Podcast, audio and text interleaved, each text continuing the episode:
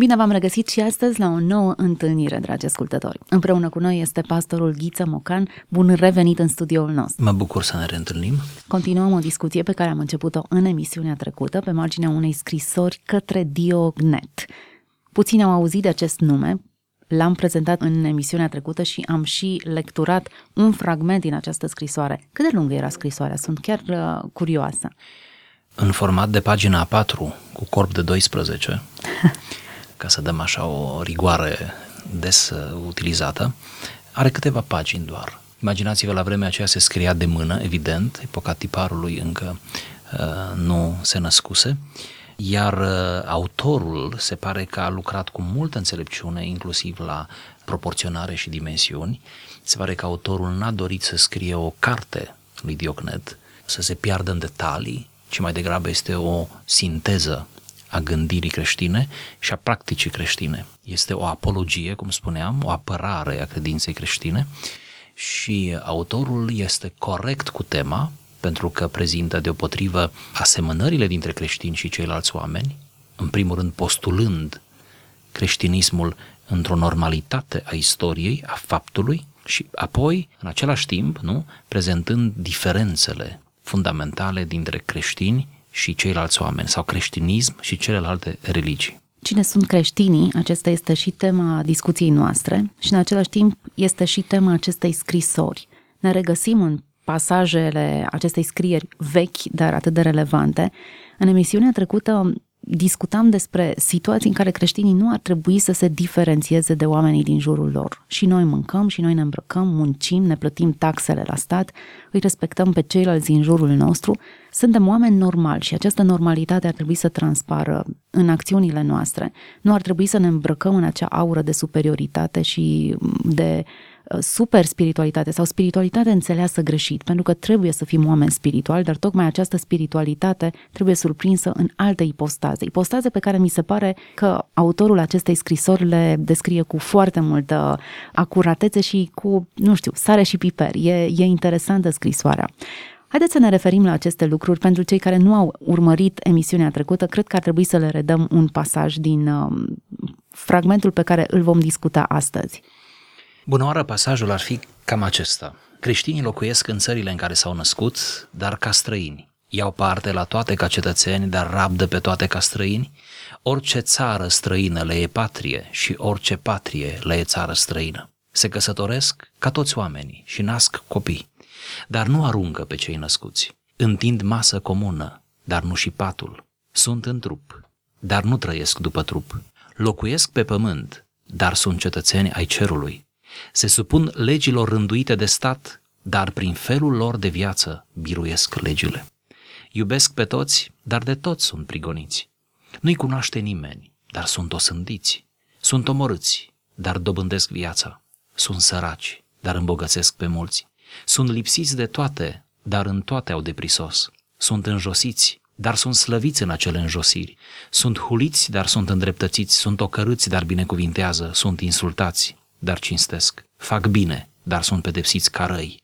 Sunt pedepsiți, dar se bucură ca și cum li s-ar da viață. Iudeii le poartă război ca unora de alt neam. Elinii sau grecii îi prigonesc.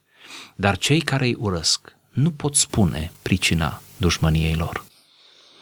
Cred că ne-ar trebui timp ca să medităm asupra fiecăreia și ne e greu să le grupăm, dar cel puțin în câteva arii distincte se întind aceste analize, această analiză a creștinilor.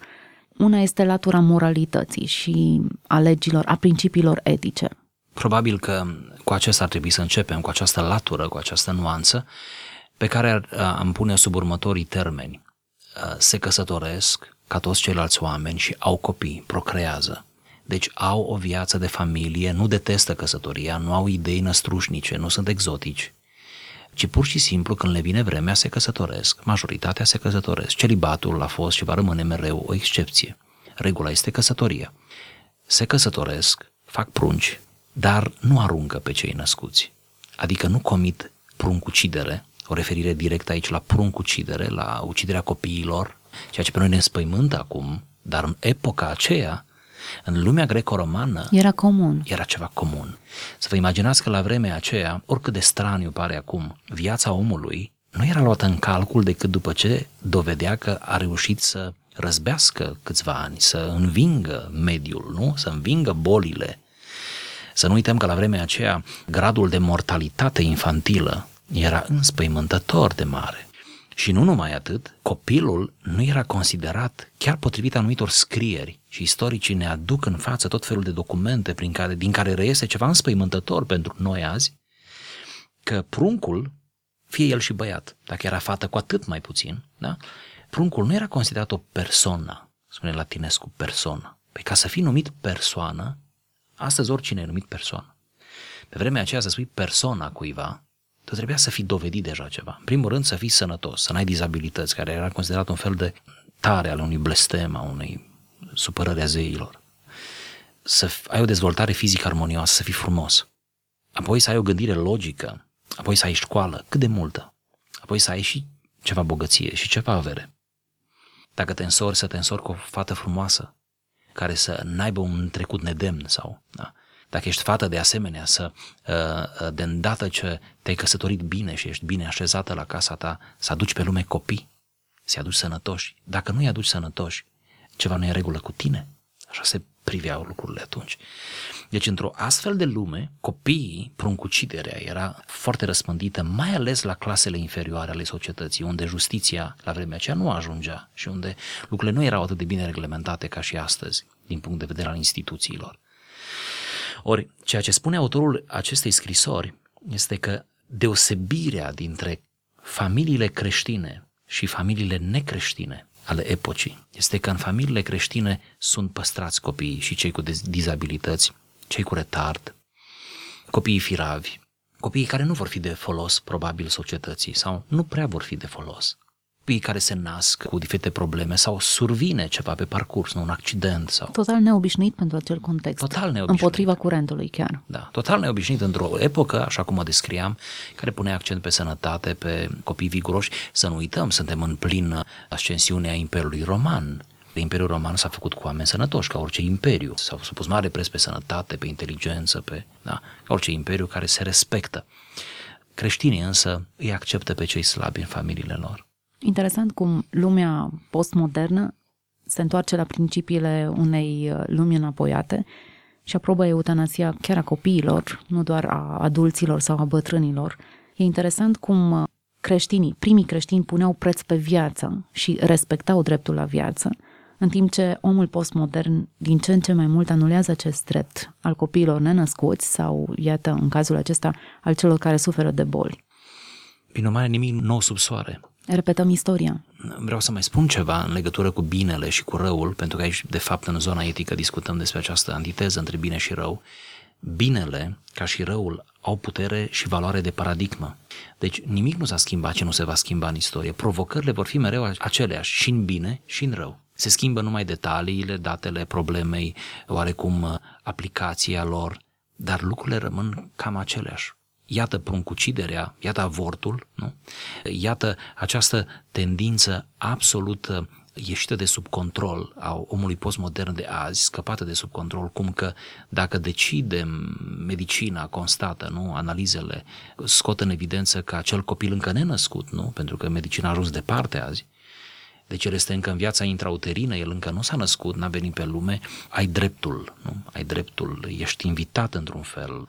Filozofia lumii în care trăim este ca să-l, să-l avortezi, adică de ce să naști un copil cu dizabilități? E o presiune teribilă asupra cuplului, asupra mamei în primul rând, da? Dar, slavă Domnului, cunoaștem cazuri suficiente și să spunem și faptul acesta de cupluri care uneori în mod conștient au născut un copil, au lăsat să vină pe lume un copil care s-a născut bolnav, poate mai bolnav chiar decât s-a văzut înainte la ecografie și care cresc acel copil cu dizabilități, care poate să trăiască în mulți, nu?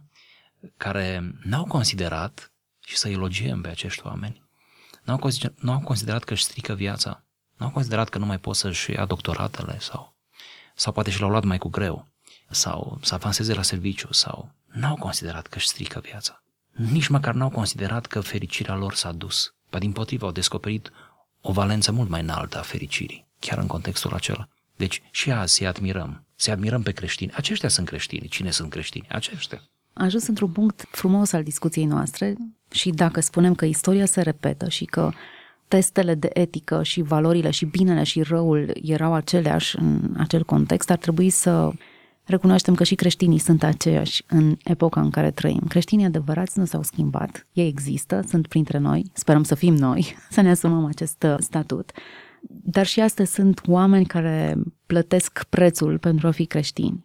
Ne putem muta puțin mai încolo discuția noastră spre un alt punct din această scrisoare, în care creștinii sunt observați că întind masă comună. Lucrul acesta e, e interesant pentru că arată natura relațiilor și a unui termen pe care noi îl folosim des și puțin înțeles de mulți, părtășie. Suntem împreună, vorbim, împărțim multe lucruri, însă nu patul, menționează această scrisoare. Trebuie să recunoaștem că sintagma este aproape poetică, dar în același timp atât de clară, de precisă. Prima parte, întind masă comună, se pleacă de la premiza valabilă și azi, ca să facem mereu arcul acesta peste timp, că omul cu care nu poți mânca, nu poți sta la masă, omul acela nu ți-e prieten sau nu ai cu el o relație de prietenie.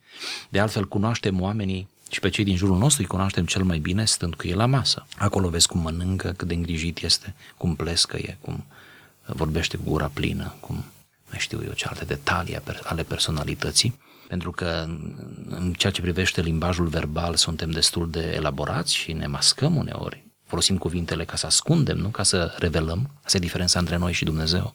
Dumnezeu a folosit cuvântul lui ca să se reveleze. Noi uneori folosim cuvântul ca să ne ascundem în spatele lui. Dar gesturile trădează mai ușor. Gesturile sunt mai greu de controlat și la un moment dat aproape oricine se dă de gol. Ori în lumea aceasta a gesturilor, la lumea aceasta a gesturilor se referă, la o relație non-verbală. Întind masă comună, adică pun mâncarea împreună, fac picnic, fac agape, obicei încă din timpul apostolilor. Nu? Chiar dacă uneori nu este bine după agapă, da, agapa e o formă de risc, să întinzi masă comună e o formă de risc, cine știe cum se uită cineva la tine, cum nu-i place, cum se strâmbă la mâncarea ta sau da, Oamenii sunt foarte sensibili. A ședea la masă împreună înseamnă implicit a ne face vulnerabili unul în fața celuilalt. Nu mai poți să ai o relație oficială cu cineva la picnic, ci ești obligat să cobori garda. Creștinii, ce frumos spune autorul, creștinii întind masă comună. Nu se tem să se facă vulnerabil. Oricâtă suferință aduce uneori vulnerabilitatea în fața unui alt om. Da? Dar așa se cunosc mai bine, sunt împreună, dezvoltă acea coinonie, acea părtășie întind masă comună, mănâncă unul din mâncarea altuia, își permit să fie atât de umani, dar nu întind patul comun. Nu au relații sexuale extraconjugale. Întind masa, dar nu întind patul. Adică există o limită, există un prag peste care creștinii nu trec. Vedeți? Aici surprinde autorul un adevăr fundamental, o diferență fundamentală. Necreștinii, vrea el să spună prin logica frazei, necreștinii și ei întind masă comună. Doar nu numai creștinii ies la picnic. Numai că după ce întind masă comună și după ce deja garda a fost lăsată jos, după ce devenim atât de familiari, necreștinii folosesc această familiaritate într-o împlinire a poftelor lor, sexuale în cazul acesta, și se combină unii cu alții, în relații, evident, extraconjugale. Și ajung la concluzia, cum era în lumea greco-romană pe atunci, că lucrul acesta e normal și își păstrează căsniciile, așa cum rămân ele, da, căsniciile după relații de tipul acesta, da, considerând că una, una e una și alta e alta. Să nu amestecăm planurile. Adică o practică greșită, o cădere din punct de vedere moral, aduce după sine o învățătură total greșită, hedonistă, bazată pe plăcere. Și cu cât oamenii din vremea aceea, din secolul II, aveau mai mulți bani, mai bună putere și poziție socială, deci erau în societatea mai înaltă, cu atât, cu atât uh, grozăviile, orgiile erau mai terifiante, mai mizerabile, cu atâta mizeria morală, cantitatea de mizerie era mai mare. Și atunci îi spun, da, toți întind masă comună, cum și noi întindem. Doar că noi nu ne întindem mai departe de atât. Noi avem un, o limită, un prag. Oh, și la noi ispita există, vrea să spună el. Și la noi ispita există. Cum să nu fie dacă tot ne-am pus la picnic, dacă suntem atât de apropiați? Dar noi învingem ispita, noi rămânem fideli principiului. Ei, lucrul acesta chiar e în contrast, în contrast puternic cu lumea în care trăiau. Dacă a fost definit așa de clar, am putea spune că și dacă nu e contextul hedonist care era în Imperiul Roman, la scara la care erau atunci, orgiile care erau atunci, și în lumea noastră granițele sunt încălcate destul de frecvent și am putea spune că există o mentalitate de Hollywood care împinge societatea să-și depășească granițele și limitele bunului simț, am putea spune. În acest context, creștinii de atunci, ca și cei cei de astăzi, fixează granițe bine delimitate, granițe nu absurde, nu de dragul unor legi, ci pentru că legea există în ei înșiși. Și îmi place cum continuă apoi această scrisoare. Sunt în trup, dar nu trăiesc după trup. Exact aici cred că e, e granița care e fixată. Adică sunt supuși impulsurilor trupului. Sunt într-o continuă bătălie cu ispitele. Vedeți, autorul nu anulează, nu eradichează ideea de ispită. Da? Sunt în trup și a fi în trup... N-a anulat-o orice... nici Mântuitorul însuși, cum ne-am permite noi. Sigur. Și atunci uh, Apostolul Pavel spune, văd în mine două legi, văd în mine tensiunea aceasta. Și atunci uh, când spune sunt în trup, de fapt recunoaște un adevăr antropologic fundamental. Creștinii și creștinismul este, este o religie, creștinismul este o religie foarte atentă la detalii antropologice. Este a omului, pliată pe om. Creștinismul nu este etnic, știu că nu spun o noutate, dar acum o spun în contextul acesta, adică nu se adresează doar unei etnii, precum iudaismul, în bună măsură etnic, deși sigur există și fenomenul prozelit, să vii din afară, nu? Uh, precum islamul, iarăși o chestiune etnică legată de câteva popoare nu? care generează credința islamică. Sigur și ei acceptă convertiri și se pare că sunt tot mai multe convertiri la islam. Budismul la fel, nu? Ca să dăm niște nume. Hinduismul. Este legat de o anumită zonă, de un anumit continent. Sigur că acceptă intrări din exterior, dar acelea întotdeauna sunt exotismul temei. Dar ei, nucleul, este etnic. Creștinismul sparge ideea de etnicitate. A fi creștin înseamnă a nu mai fi tributar etniei tale. Pur și simplu ați depăși propria etnie. În contextul nostru, pentru că noi doi suntem români, a fi creștin înseamnă a fi deasupra românității tale. A fi român, bun, e în regulă, sigur, trebuie să ne iubim țara și să încercăm să facem ceva pentru țara noastră, dar a fi mai mult decât atât. Chiar din punct de vedere confesional, un creștin adevărat se va simți indiferent de cadrul confesional în care se așează și nu vreau să dau nume de, de confesiuni ca nu cumva să-mi scape altă confesiune și să fiu înțeles greșit. Indiferent de cadrul confesional în care ești așezat, un creștin care vrea mai mult mereu și care crește în relația lui cu Dumnezeu și în înțelegere și în cunoaștere se va simți la un moment dat încorsetat de propriul cadru confesional și va înțelege că Dumnezeu e mai mult decât confesiunea lui pe care o respectă și în care poate va muri sau așa alege, să rămână în acea confesiune, va înțelege mai mult că Dumnezeu e chiar mai mult decât creștinismul în sine, în totalitatea lui, că Dumnezeu e mai mult decât Biblia, care e cuvântul lui Dumnezeu și care ne-a fost lăsată ca și carte într-o mântuire. Dar când ne vom întâlni cu El, ce va mai fi Biblia atunci? În cer nu vom avea Biblie. Știu că nu spun o noutate, doar că o spun frapant, că nu vom mai avea Biblie. Ce bine, poate ne-am apucat iar să predicăm. Nu mai avem din ce predica acolo, pentru că ne vom întâlni cu El. Atunci, în fond, ce sunt creștinii? Aceștia sunt creștinii. Miracolul aici este, creștinii trăiesc în trup, nu? Spune că sunt în trup, dar nu trăiesc după trup. Mereu au forța aceasta să-și transceadă propria limitare, propria omenitate, propria etnicitate, da? propriile tradiții, prinse de mai știu eu unde. Unele reușite și care merită cultivate, altele destul de nereușite și destul de inadaptate la noile realități. În orice caz, acesta e creștinul. Și acum... Interesant. Creștinii sunt în trup, adică nu trupul este creștin, deși evident trupul se supune sufletului și legilor Duhului, dar trupul rămâne trup. De multe noi noi asociem lucrurile acestea și mă gândesc la mine ca persoană trup creștini. Nu știu dacă le-am, le-am clarificat foarte clar. Mi se pare foarte bine punctat aici. Sunt în trup. Poate mă gândesc la ce spunea C.S. Lewis, care spunea că eu nu am un suflet, sunt un suflet. De fapt, eu sufletul am un mă... trup, spunea C.S. Exact. Lewis. Sufletul, da. interiorul meu creștin locuiește deocamdată într-un trup. Acesta este învelișul coaja pentru o locuință temporară. Și trupul e ceva Dar perisabil, nu e, și nu e ceva care legile. creează mai multe probleme decât te ajută. Dar sigur, nu putem fără el, pentru că sufletul fără trup n-ar, um, n-ar putea viețui, să zicem așa, nu că nu vorbim de existență, ci de viețuire. O, da, am putea să ne jucăm mult cu termenii aceștia, aproape primejdios de mult. Să spunem doar atât, cu maximă atenție că există realitatea aceea imaterială, anume sufletul și realitatea materială, iar între acestea două clar că există o prioritate a celei imateriale a sufletului, pentru că sufletul precede trupul și îi succede trupului. Deci, din punct de vedere temporal, deja sufletul se detașează. De asemenea, sufletul dezvoltă, nu? Prin existența lui, dezvoltă viața, mecanismele trupului, nu? Pentru că în momentul în care sufletul pleacă, pleacă trupul nu mai înseamnă mare lucru, oricât l-am cosmetiza. Un cadavru rămâne un cadavru, deși sigur că îl cosmetizăm să arate bine pentru trei zile, nu? Sau o săptămână. Dar apoi el intră în procesul natural de putrefacție, când te gândești că toate astea se întâmplă pentru că sufletul a dezertat din trup. Deci, iarăși, din punct de vedere calitativ, să spunem așa, nu? Sufletul este motorul, este cel care întreține viața, nu? Este principiul uh, vieții. Uh, deci, dintr-o dată, din nou, sufletul se detașează de, de trup. E bine să avem această viziune dualistă, dar cu precauție, desigur, ca să nu ajungem la un dispreț al trupului.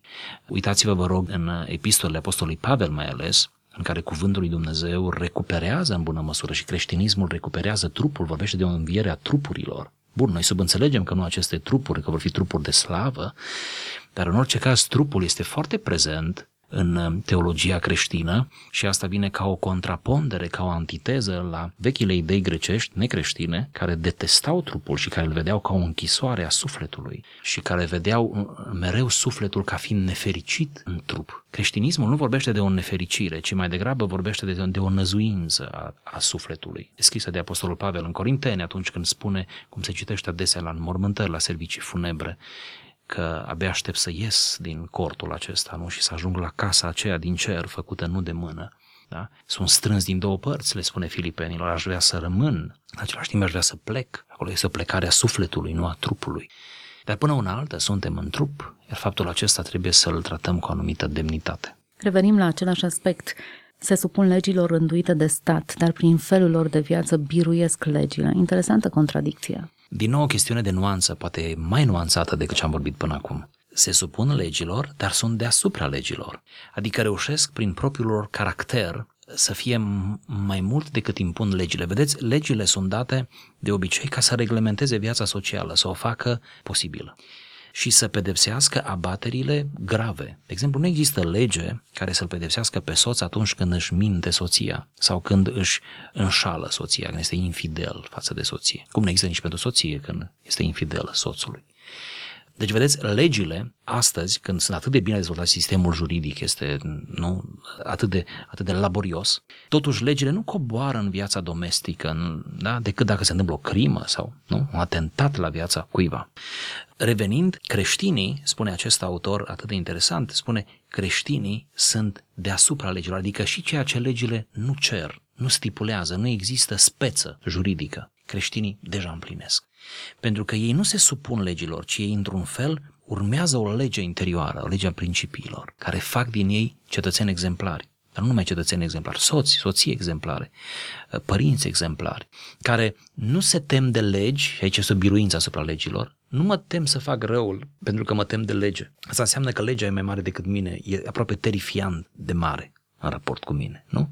Eu aș face, dar mă tem de consecințe. O, nu. Creștinii adevărați, spune autorul, nu fac răul acela pentru că legea este în ei. Ei au mutat nu? centrul de greutate de pe legile externe, legile scrise undeva într-un cod și codul este în inima lor și legea este în inima lor și au asumat legile și mai mult decât legile pe care le poate da orice stat. Asta se întâmplă și astăzi.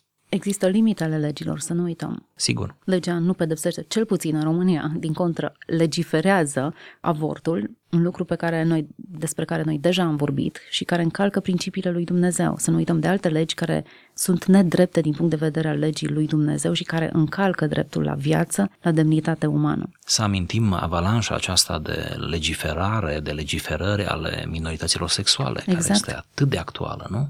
Terifiant. Deci, iată, legea nu numai că nu rezolvă tot, legea uneori încurcă lucrurile, da? prin felul cum este concepută, sau uneori cu bună știință, acolo este o inginerie conceptuală, cu bună știință sunt lăsate portițe, sunt lăsate portițe din capul locului, legiuitorul lasă portițe care să poată fi exploatate după aceea în, în spețe concrete.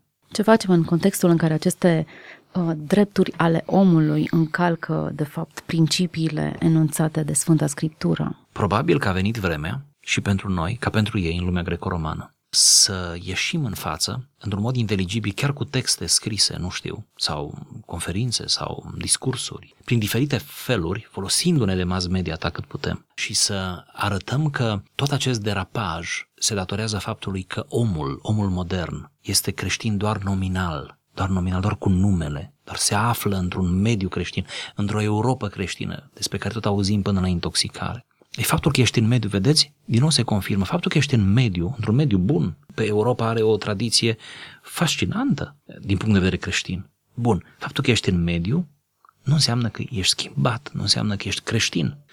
Deci, atâția creștini nominali care se declară creștini, care au trecut printr-un botez într-una din bisericile creștine, nu? care au o anumită relație cu biserica, cel puțin o relație de tip uh, merg la Paști, la Crăciun, ceva de genul ăsta, formală, de acord, dar au o relație, au un respect pentru preot, pentru pastor, pentru papă, pentru arhiepiscop, da? au un respect.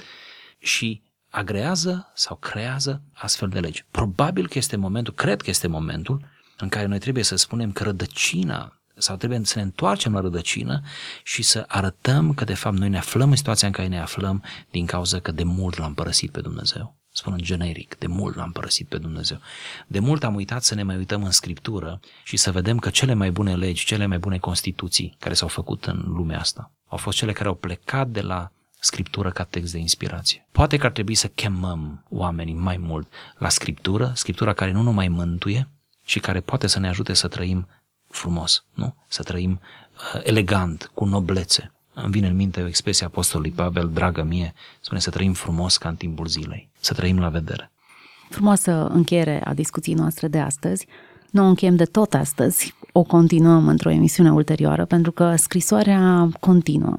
E o motivație bună pentru fiecare dintre noi de a căuta și a ne defini clar care sunt elementele care stau la baza identității noastre de creștini. Suntem creștini nominali, suntem creștini pentru că ne-am născut așa, pentru că trăim într-un anumit context sau împărtășim valorile pe care Sfânta Scriptură ni le propune. Le reamintim ascultătorilor noștri că am vorbit astăzi pe marginea unui fragment din scrisoarea către Diognet, o scrisoare scrisă, redactată în secolul al doilea, un, uh, un pretext bun pentru a afla cine sunt creștinii, de fapt. Iată că ei nu s-au schimbat de la începutul istoriei și până astăzi și-au menținut identitatea și uh, exercițiul este binevenit pentru fiecare dintre noi, pentru a ne reanaliza, reafirma și în același timp a ne încuraja. Creștinii nu vor fi învinși niciodată. Vorbim de adevărații creștini, născuți din nou, cei care trăiesc prin puterea Duhului Sfânt în fiecare zi. Mulțumim pastorului Ghiță Mocan pentru prezența în emisiunea noastră. Ne reauzim data viitoare.